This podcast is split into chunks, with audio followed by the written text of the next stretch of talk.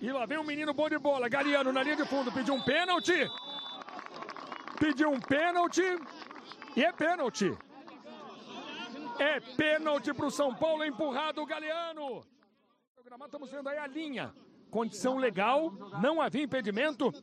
E a velocidade do menino. Galeano botou na frente. Lá vem Rodrigo. Bate pra bola. É pênalti pro São Paulo. Rodrigo bateu.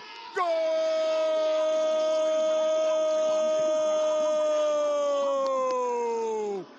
É São Paulo! Rodrigo Freitas e pênalti. O São Paulo marca o primeiro no início do jogo com o Rodrigo Freitas. Então, com espaço para o cruzamento, a bola chega na entrada da pequena, na pequena área. Igor bateu pro gol! Gol!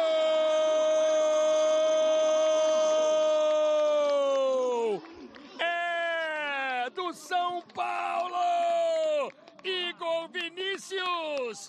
A bola cruzou a entrada da pequena área e o Igor Vinícius ficou livre, absoluto no lance. Para você curtir de novo, olha o cruzamento. Ela passa por todo mundo, ninguém acompanha matou. Esperou o momento para fuzilar. Igor Vinícius é o segundo do São Paulo, Ituano zero. São Paulo 2. O Mário Sérgio fecha na marcação e ninguém vem atrás dele.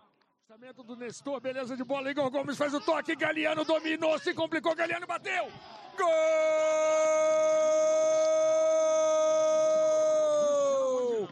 É do São Ele abraça uma grande assistência de Igor Gomes. Um bonito gol do São Paulo, Igor Gomes. Condição legal, Sueliton dava condição. Olha...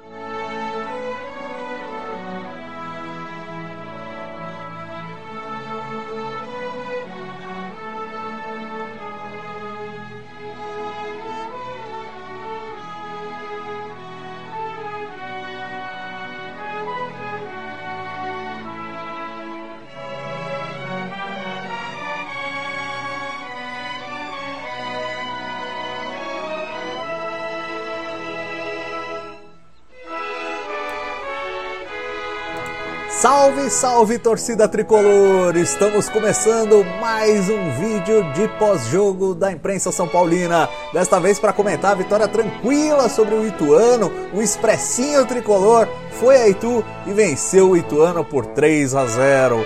É a sétima vitória seguida do São Paulo, a sexta vitória seguida no Campeonato Paulista, com um jogo da, da Libertadores intercalado uma sequência maravilhosa e mais uma vez uma partida muito tranquila, muito sob controle, com uma equipe praticamente toda de reservas, mostrando a qualidade de Cotia, lembrando os bons tempos do Expressinho Tricolor, um time bastante competente, tudo bem, enfrentando um Ituano em crise, em dificuldade, tentando sair lá da, do, do, do fim da tabela para escapar do rebaixamento, mas ainda assim Aí que tá, time que tá para ser rebaixado também joga de forma mais aguerrida e o Ituano jogou de forma aguerrida, só não foi suficiente para segurar o nosso tricolor. Vamos analisar rapidamente esse jogo, afinal de contas, Corujão, né? Corujão tricolor. Meia-noite e 33 minutos. O jogo começou às 10 e 15 da noite. E, assim, uma partida que o São Paulo entrou até com mais é, reservas do que imaginava. A escalação foi Lucas Perry, Diego Costa, Rodrigo e Léo. A gente esperava talvez a aparição do Miranda, não teve. Entrou o Rodrigo e deu muita sorte. No meio de campo, Igor Vinícius, Luan, Lisiero, Thales Costa e Wellington. E no ataque, Benítez e Galeano. Na verdade, foi um 3-6-1, não dá nem para dizer que foi um 3-5-2. É, boa parte do jogo, um 3-6-1, é, com só o Galeano mais à frente e o, e o Benítez fazendo o meio de campo ali ao lado dos outros meio-campistas. Então entrou a campo dessa maneira, com uma equipe é, com poucos jogadores que a gente consideraria titulares aí, mas ainda assim com uma presença e com alguns destaques importantes. O Wellington foi muito bem pela esquerda, o Igor Vinícius segurou a onda pela direita, Lisiero fez a melhor partida desde que voltou ao time, jogou muito bem hoje. É, o, a, a zaga absolutamente tranquila, E o jogo se resumiu ao seguinte: os primeiros cinco minutos o, o Ituano até tentou marcar em cima, roubar umas bolas, tentar agredir um pouco o São Paulo. E o São Paulo, aquela coisa, aquela calma, tocando a bola na defesa, saindo pelas alas e tudo mais, até que numa jogada rápida, lançamento, conseguimos o pênalti, conseguimos o gol. A partir dali, o jogo mudou. Né? O Ituano deixou de ser esse time mais aguerrido, sentiu o gol começou a marcar mais atrás. E aí, às vezes você tinha a sensação de que o São Paulo ia ficar passando a bola na defesa até acabar o jogo. Porque e passava para lá, passava para cá, passava para lá, a, a, a, bola circulava ali, Diego Costa para Rodrigo, Rodrigo para Léo, Léo para Rodrigo, Rodrigo para Diego Costa, aquela coisa de ficar tocando entre os três zagueiros. E mas assim, São Paulo muito consciente das ações, tanto que o segundo gol saiu de uma jogada dessa, de fica jogando com o zagueiro, joga por aqui, tenta um pouco com o Wellington, volta, joga pelo outro lado e tal, e não sei o que. 2 minutos e 8 segundos tocando a bola, até sair o gol, é, gol do Igor Vinícius, e vejam vocês, uma coisa que eu queria destacar nesse gol, e é, parece uma marca desse São Paulo, que joga com dois alas avançados, é um ala jogar com o outro. Né? A gente já tinha visto em jogos anteriores Dani Alves lançando bola para o Reinaldo. E aqui a gente vê um cruzamento do Wellington que vai parar lá no Igor Vinícius, lá do outro lado da área. E ele mata para o gol, faz um belo gol. E aí, meio que com 2 a 0 sedimentou a vitória. O Ituano até ficou meio nervoso no, no final do, do primeiro tempo, começou a bater, começou a discutir mais. A gente sentiu os, os, as equipes mais tensas, o, o, o juiz é, sofreu um pouco para controlar, né? O Rafael Klaus lá, para controlar o, o, ânimo das equipes. Voltamos para o segundo tempo, um jogo absolutamente tranquilo, mesmo, mesmo roteiro. O Ituano tenta sair, tenta fazer, fez modificações, tentou sair para o jogo, mas aí prevaleceu a superioridade é, do São Paulo. Fizemos o terceiro gol, eles tiveram o jogador expulso e era para ser dois vira quatro acaba. Uma pena que um dos gols do Galeano foi impedido. Um gol maravilhoso, mas tinha um impedimento no começo da jogada que atrapalhou tudo. Mas uma, um, uma partida muito boa do São Paulo, desse São Paulo expressinho, e mais uma vitória tranquila. Vamos rapidamente dar as notas aqui dos nossos jogadores.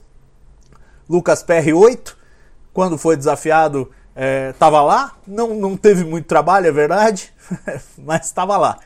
Diego Costa, Rodrigo e Léo, os três vão com 9. E um destaque para o Rodrigo, batedor de pênalti aí, que fez o primeiro gol é, do São Paulo. E, então, quer dizer, pô, é, a personalidade do, do menino para pegar lá e bater e tal, achei muito legal. E, e, o desempenho da zaga absolutamente tranquilo, segura, né? Tocando bola ali, é, é errando pouco, fez, fez o que tinha que fazer. No meio de campo, Igor Vinícius, apesar do gol, vou dar nota 8 para ele, porque não foi uma partida exuberante. Foi uma partida é, que, que atendeu, né? Mas ainda não é aquele ala que a gente gostaria, apesar de ter feito esse gol aí. O Lisieiro, como eu falei já mais cedo, jogou muito, vai com nota 9, é, teve uma presença no meio de campo super importante. O Luan vai com 8. O Thales Costa foi outro que jogou muito bem, vai com 9 também é uma novidade importante aí que vem das categorias de base e está rendendo bem. É, já é o segundo jogo que a gente vê ele em campo, dessa vez começando a partida e foi muito bem. O Wellington vai com 8, boa presença na lateral esquerda. É, é difícil, né? Para o Wellington e para o Igor Vinícius, você substituir Dani Alves e, e Reinaldo é sempre difícil, mas a molecada foi bem, os dois foram bem. E, e o Benítez, o Benítez sim, esse foi o mais apagado. Ele tem uma presença importante, mas eu acho que não só esse, esse jogo meio 3-6-1, é, como a própria intensidade, acho que atrapalhou, atrapalharam o desempenho do Benítez. Não teve uma partida é, particularmente brilhante, começou jogando, é um jogador que eu acho que se desgasta com mais facilidade e a sequência de jogos pode tê-lo prejudicado. Ele, ele vai com nota 7. E o Galeano, Galeano vai com 9, mais, mais pelo gol que fez e pela, pela energia que o, que o menino tem lá na frente. Né? É um atacante diferente, mais ciscador, mais, de mais mobilidade, e eu acho que pode ser uma opção muito interessante para a gente ter no banco de reservas quando precisa pôr fogo no jogo, alguma coisa assim. Ele não tem espaço entre os titulares, vamos combinar. Luciano não, não sai do time e era o que poderia sair, você não vai tirar o, o, o Pablo ou o Éder. Éder, que por sinal a gente até achou que ia jogar, mas sentiu dores e não. E parece estar contundido e se bobear não joga nem quinta-feira contra, é, contra o Rentistas do Uruguai. Então é, entrou o Galeano, fez aí o seu papel. Acho que não disputa a posição nem com os centroavantes. A gente, essa altura, tem três, né? Com o Éder, o. Se bem que o Éder pode jogar de segundo atacante também. O Éder, o, o Pablo e o. E agora o, o, o Vitor Bueno sendo preparado pelo Crespo para essa função. Acho que o Galeano não disputa com o centroavante. A disputa mais direta dele seria com o Luciano. E, e eu acho que assim é, é um jogador bom para entrar no segundo tempo e botar fogo no jogo se precisar. Mas eu acho que ele não tem ainda espaço na equipe titular, embora tenha se mostrado muito promissor. É muito ágil, é muito rápido de raciocínio. E, e, fez o seu golzinho lá, meio quase se atrapalhando tal. A ansiedade de fazer o gol às vezes atrapalha, mas ele guardou. E é isso que importa num bolaço do Igor Gomes, né? Falar um pouco dos, dos reservas que entraram no jogo. O Hernanes entrou no lugar do Luan, legal ver o Hernanes de volta no time, eu gosto, por mais que seja um jogador já veterano e tal, é muito bom ver ele é, podendo contribuir. Vai com nota 8, mais pelo, pelo, digamos, pelo conjunto da obra do que pela partida de hoje. O Igor Gomes, vou deixar uma nota 9, vocês sabem, eu sou fã do Igor Gomes, e hoje ele deu um bolão pro pro Galeano fazer o gol. Então, assim, é, eu, eu gosto do futebol dele, eu gosto da presença dele de meio de campo, e eu acho que a entrada dele é, voltou, botou o São Paulo de volta no, no 3-5-2, porque é um jogador que consegue jogar mais avançado, mais à frente, é, em comparação com o Benítez, que tem uma tendência maior de vir buscar a bola no meio de campo. Então acho que fez uma diferença e melhorou o time. A entrada do Igor Gomes vai com nota 9. O Vitinho entrou no lugar do Thales Costa, vai sem nota, não, não teve grande presença. O, o, a verdade é que o Ituano, 11 contra 11 estava difícil, teve um expulso, depois dois expulsos. O segundo tempo não, não teve, né? A, a segunda metade do segundo tempo não, não teve Ituano. E aí esses jogadores que estão mais na, na função defensiva acabam aparecendo menos. É o caso do Vitinho, que jogou pouco, fica sem nota. E o caso do Rodrigo Nestor também, que entrou no lugar do Benítez e fica sem nota. O Vitor Bueno, apesar de ter entrado, ele quase ficou sem nota. Ele só vai levar uma nota 8, porque ele quase meteu o dele lá no, num dos últimos lances da partida e mostra que centroavante tem que estar sempre ligado. Ele está se adaptando muito bem à nova função e pode ser útil para a gente na sequência de jogos. Eu acho que a, a, a, grande moral da história aí dessa partida é mostrar como o São Paulo tem mesmo aí um expressinho. Tem o, pessoal de Cotia vindo aí e vindo muito bem e se encaixando no time. Não é teste. Vamos combinar, não é que você vai pôr esse time aí para jogar os jogos difíceis do Brasileirão e vai dar tudo certo. Não, não vai. Mas eu acho assim, é muito promissor a gente saber que a gente tem um elenco com muitas opções. E é uma coisa que fazia muito tempo que o São Paulo não tinha. Um elenco bem montado, com muitas opções, com variações e, e com uma estrutura de jogo muito boa montada aí pelo, pelo Hernan Crespo, que não muda muito o jeito de jogar o time, mas consegue, com, com modificações pontuais, fazer alterações aí no padrão de jogo sem estragar a estabilidade e a segurança que esse São Paulo dá. Então, Hernan Crespo vai com nota 9 hoje. Podia até ir com 10, não vou com 10 porque é o time, é o time B, então não conta. mas mas é, foi mais uma partida tranquila, gente. É, é até difícil a essa altura a gente avaliar, porque é aquela dúvida que pinta quando o time está numa boa fase, mas enfrentando alguns adversários que não são de mesmo nível, e você começa a falar, hum, mas será que é o time mesmo ou será que é o adversário que está tornando tudo fácil? É verdade que assim, o São Paulo disparado é o que tem mais pontos aí no Campeonato Paulista, é o melhor dos grandes na disputa do Campeonato Paulista até agora. Então tem alguns indícios né, de que nós estamos indo bem. Ganhamos do Red Bull Bragantino, que está dando aí um suadouro, está em primeiro do seu grupo. É, é, é, ganhamos é, os, os, clássicos que fizemos. Então tem algumas evidências aí de que nós estamos, nós estamos numa fase realmente muito boa, principalmente pela segurança que o time mostra. Mas ainda não tivemos aquela prova de fogo.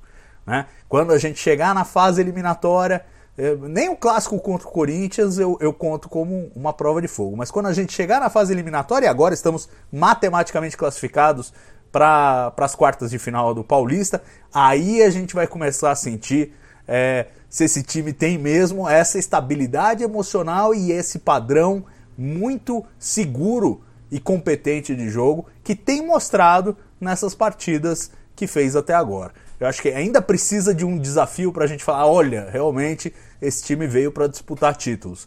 É, mas tudo que a gente vê até o momento é promissor, eu só estou tentando me resguardar com excesso de otimismo, porque eu acho que não cabe a nós excesso de otimismo, principalmente depois da gente estar tá aí na fila há alguns anos. Vamos devagar, vamos com calma, mas tudo me parece muito promissor.